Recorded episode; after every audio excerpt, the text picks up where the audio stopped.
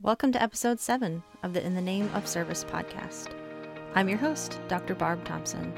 Here we broadcast stories of men and women who've answered the call to serve in hopes of inspiring and catalyzing the rest of us to follow suit in our own way. Today's interview is with Brandon Wood. Brandon is a husband, father, special operations veteran, and associate pastor. I had the great opportunity to work alongside Brandon for a few years in our previous positions. He's insightful, caring, generous, and humble. I witnessed personally how he held up and supported so many wi- men and women in our unit when we lost one of our own. His character was a bright light in a very dark place. In today's conversation, Brandon takes us through his own path of service, highlighting some of the extreme pain, heartache, and brokenness he has experienced. Have you ever hit so many obstacles you question if you're heading on the right path? This is the conversation you may need to hear today. If you've ever felt like you're going through hardship disqualifies you from making a mighty impact in the world around you, you'll be encouraged by Brandon's story. His life is proof that brokenness may just be the thing that best equips you for the healing that comes through serving others. I hope this conversation holds you up on your journey today and that Brandon's words help bring you peace. For more information on personnel rescue, CSAR, the SOCOM Care Coalition, and how to stay in touch with Brandon, be sure to check out the show notes. Thank you for listening.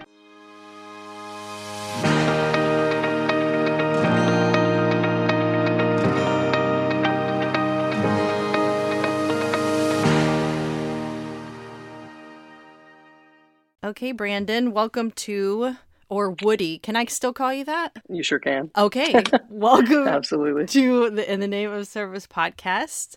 We appreciate you being here. I do, and can't wait for everyone to hear from you. First, just tell us a little bit about yourself and your background. Okay, so um, I'm Brandon Wood. I am a pastor. I'm an associate pastor at Aberdeen First Baptist Church in Aberdeen, North Carolina uh, now. And I previously served in the military for 20 years um, as a pararescueman.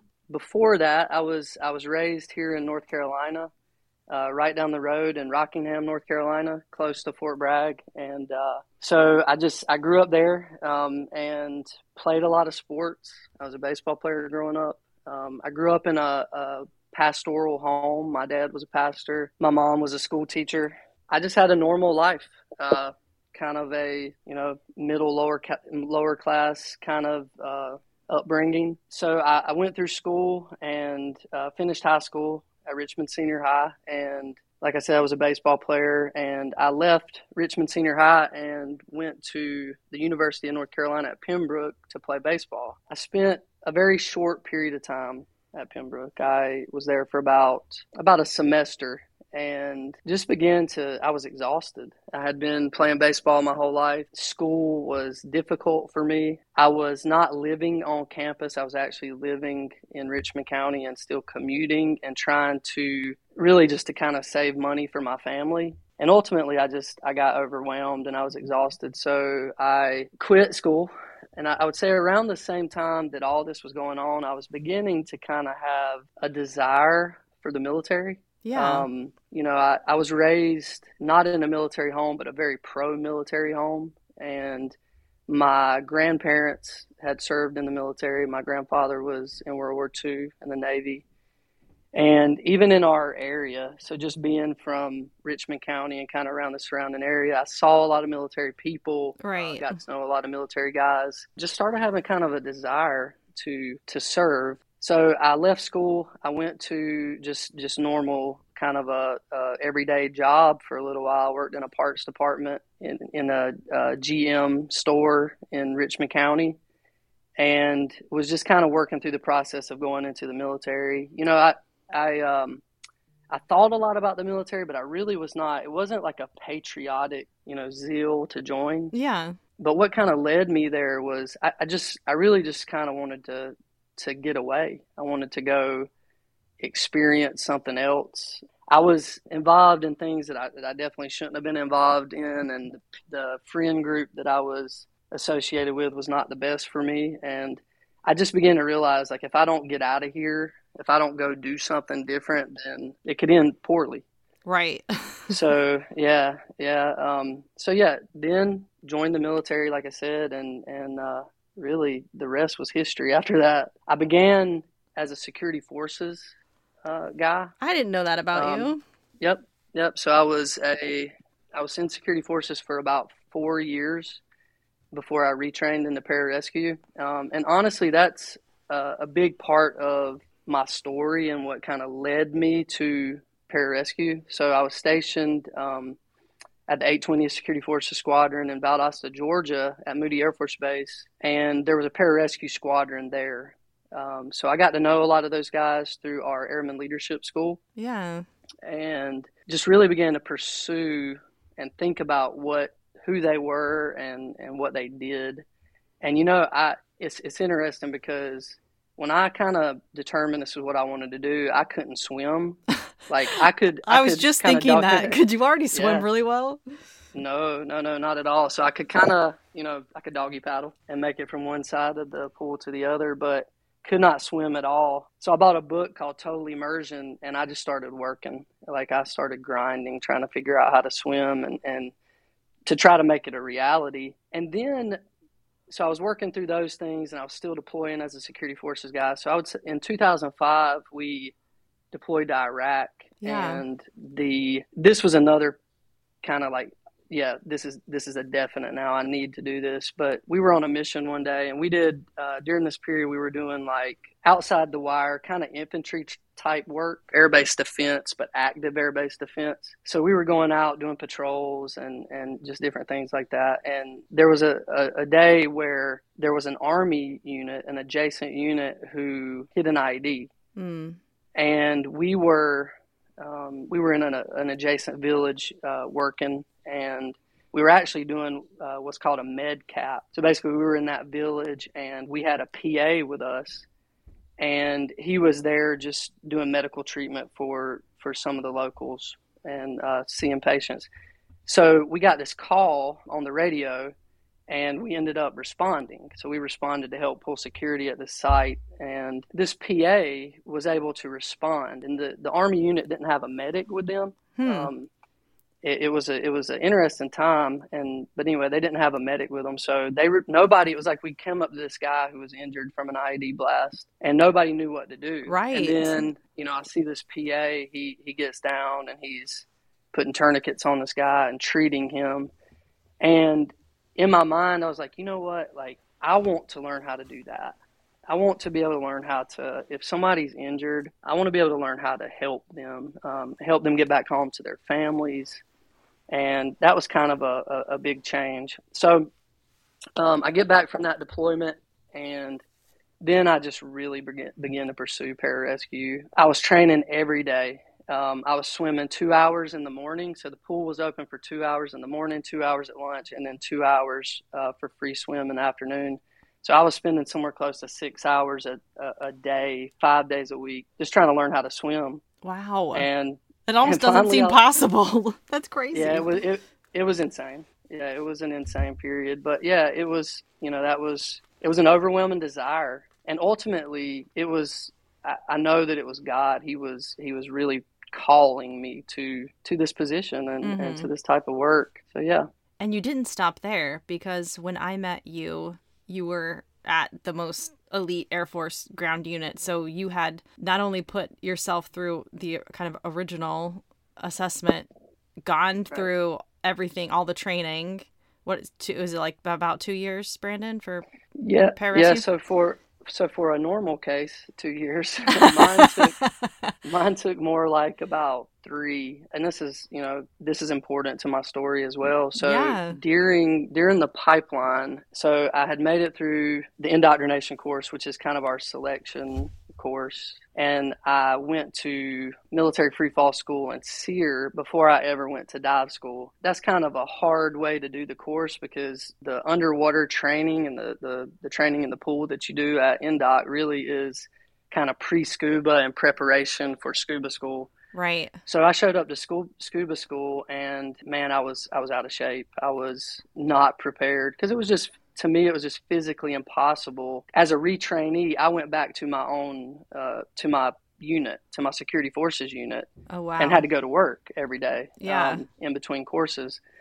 So it was almost impossible for me to be able to keep up that level of training to be prepared for the rigors of dive school, which is, I mean, it's it's probably the Yeah. hardest thing I've ever done. I, I went to Army Ranger School as a security forces guy, no way. and people, What- that's yeah, cool. and pe- yeah, and people people ask me like, what would you rather do? You know, dive school's like four weeks, and you get to go home at night and all that kind of stuff, and eat good food. And I don't know, I'd probably rather go back and do Ranger School. I don't know, but uh, but yeah, so so during that dive school time frame, there was there was more to it than just kind of being out of shape. So the first class I was in, I made it through our pool week. I got a call that my wife was going to be going to have an emergency surgery, and at that point, I found out that she was she had been diagnosed with cancer Oh. and um, she had thyroid cancer. And so, you know, I told the cadre, I'm like, you know, I'm, I'm going home. I need to, to be there for my wife. So, so I ended up leaving the course at that point and going home. And so that was, that was kind of, that led me kind of into um, having to do the course again. yeah. But I was able to come home and, and, and fortunately Leah is doing, she's doing very, very well now. She, she's had um, a couple bouts with cancer, but she's in remission and doing very well. But anyway, so after that experience at dive school, I ended up going back. And the next time I go, I'm there and I'm just having, I'm in the pool during pool week again, and I'm just having a ton of trouble with my, like I was getting dizzy and kind of disoriented and stuff. Yeah. So I end up one day saying like, "Hey, something's wrong," and they end up taking me to a doctor there, and I had an MRI, and they found a growth in my sphenoid sinus. oh my um, goodness. Yeah, so this so this growth was like it was messing with me when I was trying to dive, and thankfully they found it before I I did like the deep dive and stuff, which that could have been a big problem. yeah. So anyway, I ended up coming back to to Moody Air Force Base, reporting back to the 820th, and while I was there, it was it was extra. I had surgery, so they removed it. They fixed the deviated septum and a lot of stuff, and then I had tons of trouble getting back into the program, getting somebody to give me a waiver to get back into pararescue Mm-hmm. So ultimately I did get a, a waiver and I was able to to pursue going back. Um, so at this point I'd been out of the training pipeline for so long, I had to go back to, to Medina to to the schoolhouse, the pararescue schoolhouse, go through a pre scuba course. So I did this pre scuba week and and this is this is the point of my story where um, I mean my wife's diagnosed with cancer is a big part of my story, but Yes. this this next portion is kind of like where everything changed. So when I was in Medina, um, it was a Friday, and so I'll never forget. I I looked at my phone. I saw that my little brother was calling me, yeah. and I threw the phone down and went to to get into the shower. And uh, I just said, you know, I got to get ready because there are people waiting on me. We're going to eat. We're going to hang out or whatever. So by the time I got back out of the shower, I had like I don't know, 15 missed calls. oh no. Yeah, and um, my wife finally um, gets in touch with me, and you know, she she gave me kind of the news that the hardest news I'd ever heard in my whole life that um, my youngest brother Trenton that he had taken his own life. Oh my goodness. Yeah, and um, so that was a it, it was a definitely a terrible terrible time for me, and uh, I definitely had to step back, and and I, I didn't end up going to dive school, of course. Right after that, I came home to to be with my family and to um, you know to to mourn and and all the things that goes along with that. You know, after after that, I was able to get back to dive school and and finally graduated, and so my pipeline was a little longer than everybody else's, but yeah, and a lot and a lot. It was a lot to go through during those periods, and and I this is another very important thing during that period, especially during the you know all the different like I, I'm not making it through dive school. I'm having to wait. My bro- my wife gets diagnosed gets diagnosed with cancer. My brother um, passing away. I just began to question it all. Right. you know, am I supposed to be doing this? Right. Like I don't know if I'm supposed to be doing this at all. Like it's a Um, pretty jagged path at this point.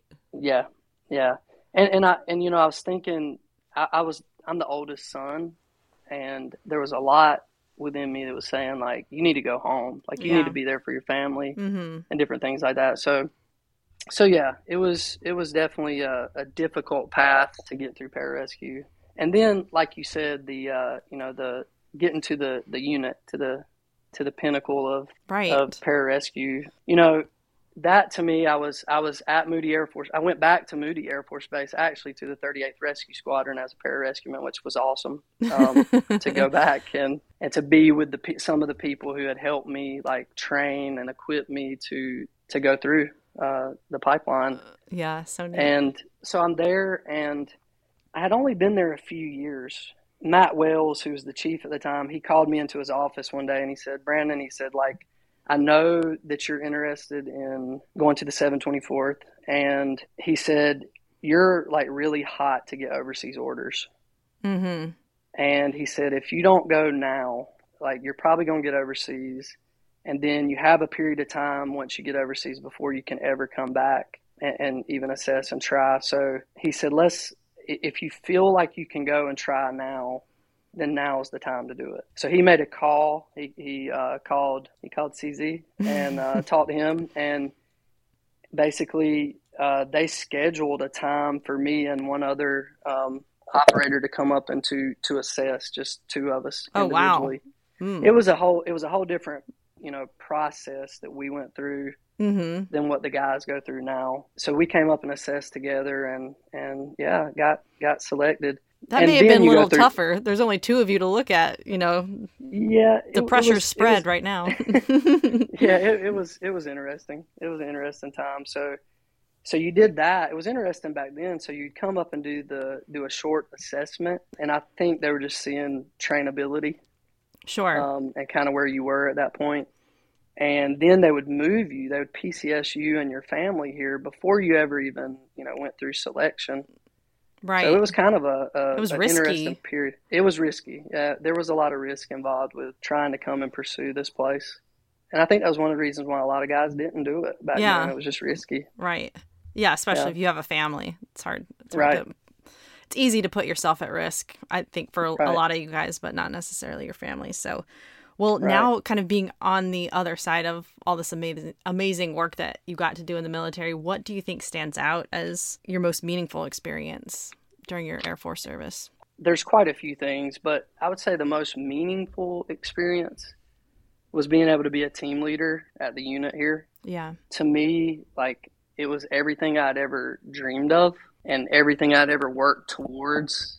Uh, to be able to come here and lead this caliber of of men. This, just just being here at the unit was a was an extreme highlight for me. You know, and and also I have one mission that kind of was a is a highlight. So when I was stationed at the 38th, we were deployed. We were at Kandahar, and we were flying personnel recovery CSAR kind of mission set Mhm. during that time frame with with the Pedro um, aircraft, and um, there was one mission one day where we you know we flew out and it was it was kind of a basic mission to begin with. We were flying out to go pick up a person who was injured, and I, I think it was even like maybe a fob to fob transfer. So it was just like going to another base and picking a patient up and coming back to the higher level of care. And while we were en route, like while we were flying over, we saw like we we you know visibly saw an IED go off.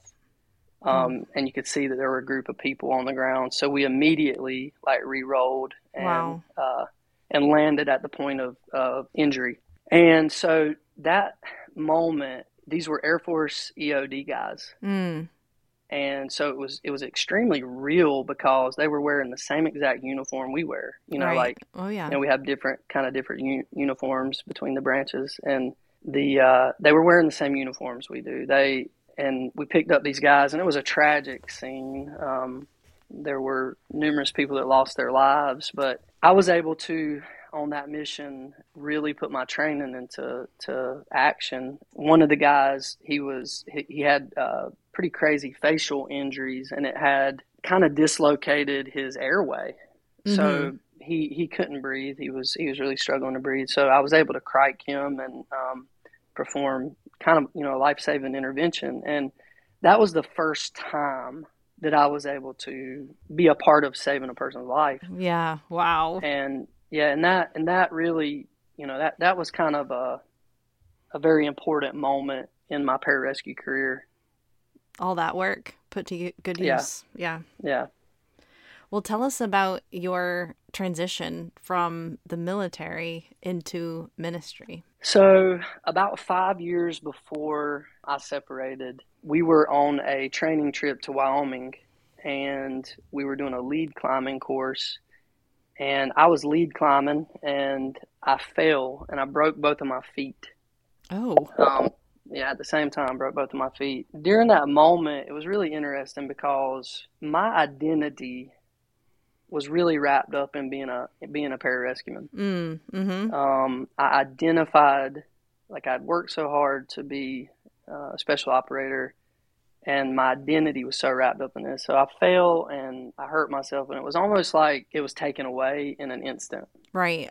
I still operated for, for quite a few years after that, and then went to the DET and, and taught our operator training course and led there. But it was almost like all this that I'd worked for kind of had come to an end because I was never truly physically the same mm-hmm. anymore. Mm-hmm. It was like when we were out on training missions and, and on missions, it was like I was just, just hanging on, you know, and, and it came at a great cost physically, mentally, um, emotionally, you know. So anyway, during that period though, it was, it was like God began to take this idol right in my life and it was like he began to just kind of take it away in an instant. Mm. And I was already at that point kind of toying with the notion of ministry. I'd started school um, at Liberty uh, University, and I was working on a biblical studies degree. And you know, I was kind of just toying with the idea. But it was during that period I had you know a lot of highs and lows, and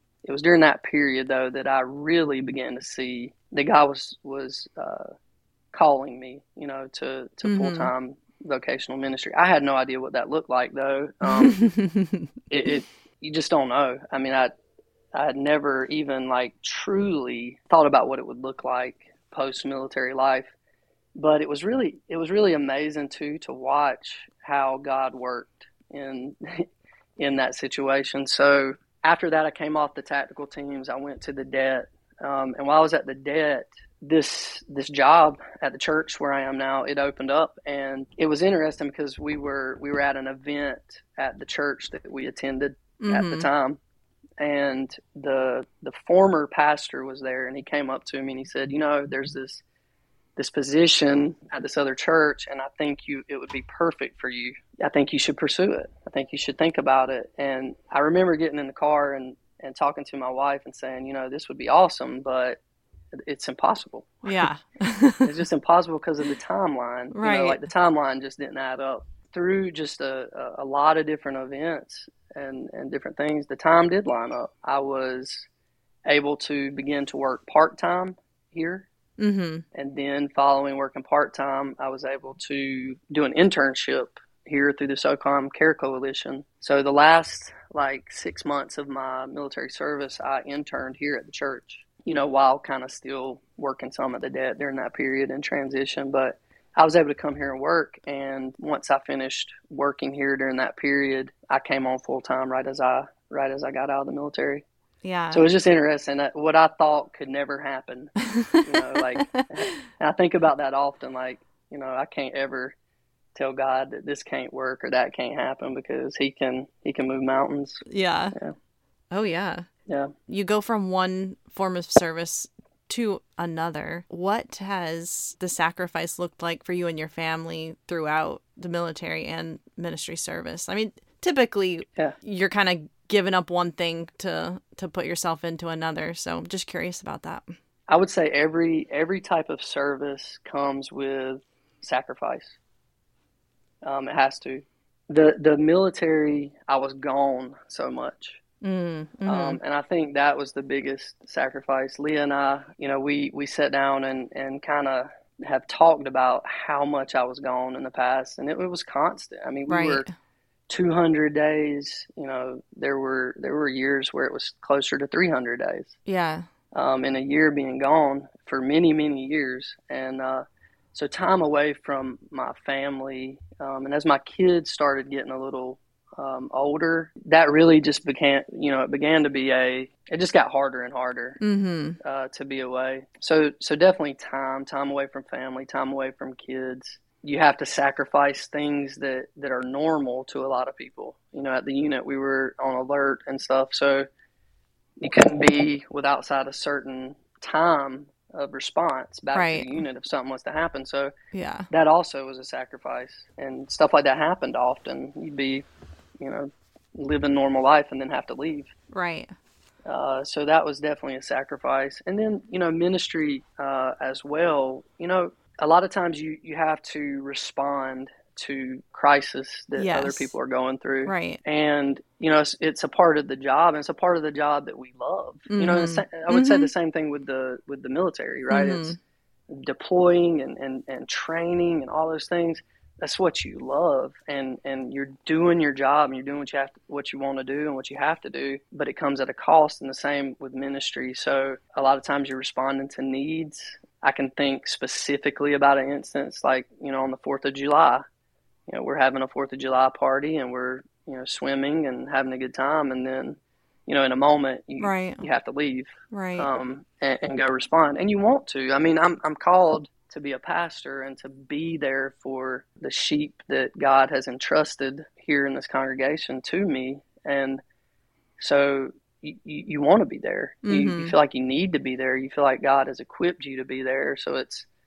so it's hard. You know, it's it's hard to kind of balance. But that's that's something too, though, that I think is is so important. You know, recognizing that it always comes at a cost and then how do you balance those you, you have to you have to have balance you have to have order Mhm. um, in your life and you have to make sure that you prioritize certain things you got to prioritize your faith then your family you know then um, everything else after that because if your faith is not right and your family's not right then you really can't respond in any meaningful way uh, to circumstances in other people's lives Yeah. Has there ever been a moment in time when it was becoming overwhelming where you thought maybe the investment wasn't worth it?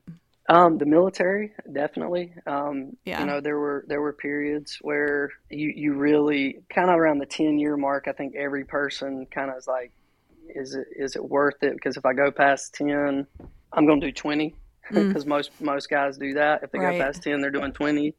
Um, but up to that ten year mark, you're kind of like, you know, I still can potentially leave or whatever. So I would say at that point, we really count had to count the cost Yes. and there were moments in time where yeah i mean i i, I definitely thought about giving up throwing in the towel and, and trying to find something easier to do i don't know it's a nice and- thought when you're, you know, suffering, I'm sure. yeah and, and the, i would say the the ministry it's a little different because you know i, I have an overwhelming desire that's what the bible says if you desire if you have the desire or aspire to the office of overseer then you aspire to a good work so i have the overwhelming desire Yeah. to pastor and to to um, to serve in this capacity in the local church. So even when it's hard, um, and even when there's highs and lows, I think that my call is always there. hmm Um, so the idea of leaving ministry, I no, I, I, I really don't ever foresee me leaving ministry. I, I think I will be preaching, uh, teaching people the Bible, you know, for the rest of my life. But there ha you know, there there are times in ministry where you have to discern maybe what's next yeah. or are you have you been just being equipped and trained where you are for the next thing? Just thinking through all those things it, it's kind of it's kind of a difficult difficult thing to discern. So I, I don't think with ministry there's ever really been a desire to to hang it up. I just don't think i can hang it up. Yeah. Well, yeah. I mean, it's so it sounds like for you, uh, the strong desire does it just keeps you motivated right. to do the work. What would you say, just practically speaking, like who or what are there specific things that you remind yourself of? Are there specific people that kind of check you on if the balance is off, just to help you kind of, you know, maintain the course? Yeah, my my wife, she's my my partner in ministry. Um, she's my rock. She has been, she stood with me through so many things. Uh, we went through so much, you know, talking earlier about all the things we went through. We've gone through so much together that we have, um, I think, very healthy communication. Mm-hmm. And, and, honestly, I think that that was the key to um, our success as a military couple. Yeah. Is we just communicated. So she has always driven me so I think back to you know when I was talking about my, my brother passing away and yes. um, um, and, and and almost coming to a point then where I was thinking about quitting pararescue and coming home and trying to f- figure out like what I was supposed to be doing. She pushed me then. Like, she really pushed me and said, "No, you'll regret it if you if you quit." Yeah. Um, and and and I would have. So she she pushed me in that moment. And she's always like we she holds me accountable. We are team. And everything you know every decision that we make we we seek to make those together. Mm-hmm. uh, she's been my my rock. She's helped me continue at every point throughout all of this. Yeah it sounds yeah. like the um the strong desire. She's got a little bit of her own too. Yeah definitely. Yeah. Definitely what kind of advice do you have for people out there of any age and any specialty that may feel this similar call to serve, but they don't know like how to start? Well, I think first it's it's you know praying for guidance, seeking guidance from God, and you know I think utilizing your giftedness is is so important. Like each individual person has been uniquely gifted in some way. And I think if we will look at ourselves and see what that truly is and we'll pursue that, then you, I don't think you can ever go wrong in a lot of ways. Mm-hmm. Um, I think over time, your your your thought about serving or, or what you're doing might change or shift or whatever. But I think ultimately, just utilizing what God has blessed you with, the skills, the giftedness that He's blessed you with, and, and then also just being willing to work. You know, in the beginning, I talked about um, having to learn how to swim. Yes. And I think, you know, you, you have to, there might come a point where you feel led to something, but you don't feel prepared. Right. Um, so you have to work. Um, you have to work to to prepare yourself for for service. But I just another you know another very important thing is about service in particular is that it's so healing Mm.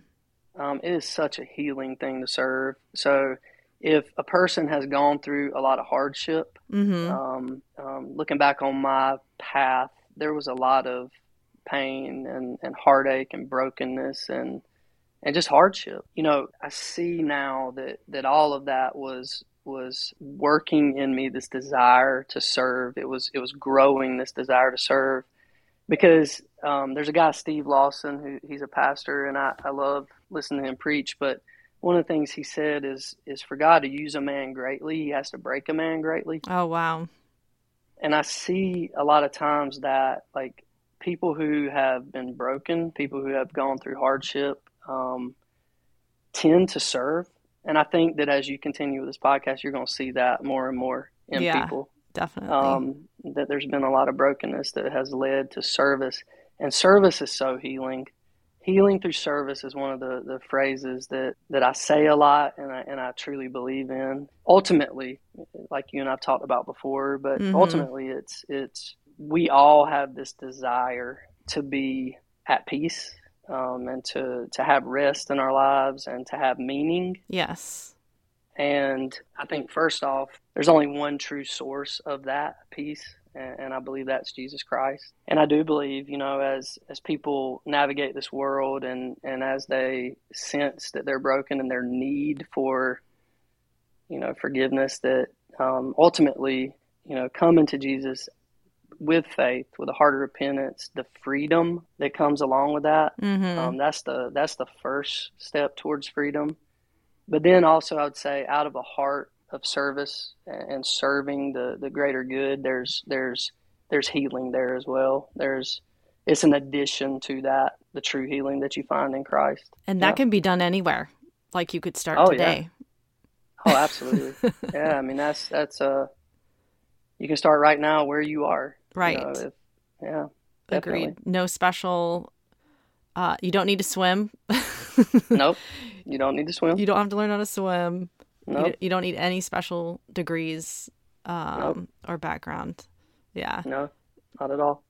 awesome. Yeah, I love I love the uh you know, the passage of scripture, come to me all who are weary and heavy laden and I will give you rest. And I've seen that. I've seen that rest given to people when they come to, to Jesus. Just rest and, and peace and hope that, that really can't be found anywhere else. Well, I think that's the mic drop. And um, Mic drop. Yeah. Thank you so much uh, for spending some time to have this conversation. And thanks Absolutely. for all you've done and all you continue to do. You know, you wanted to travel the world and you did, but you also came Yeah. right back to North Carolina. So I did. I did. I spent most of my military career in either Georgia or North Carolina, so the best of both worlds, see- I guess. yeah, definitely. well, thanks, Brandon. Absolutely. Absolutely. Thank you so much. I, I really appreciate what you're doing because I think that this is so important for people who are contemplating service to be able to just to hear these stories. I hope so.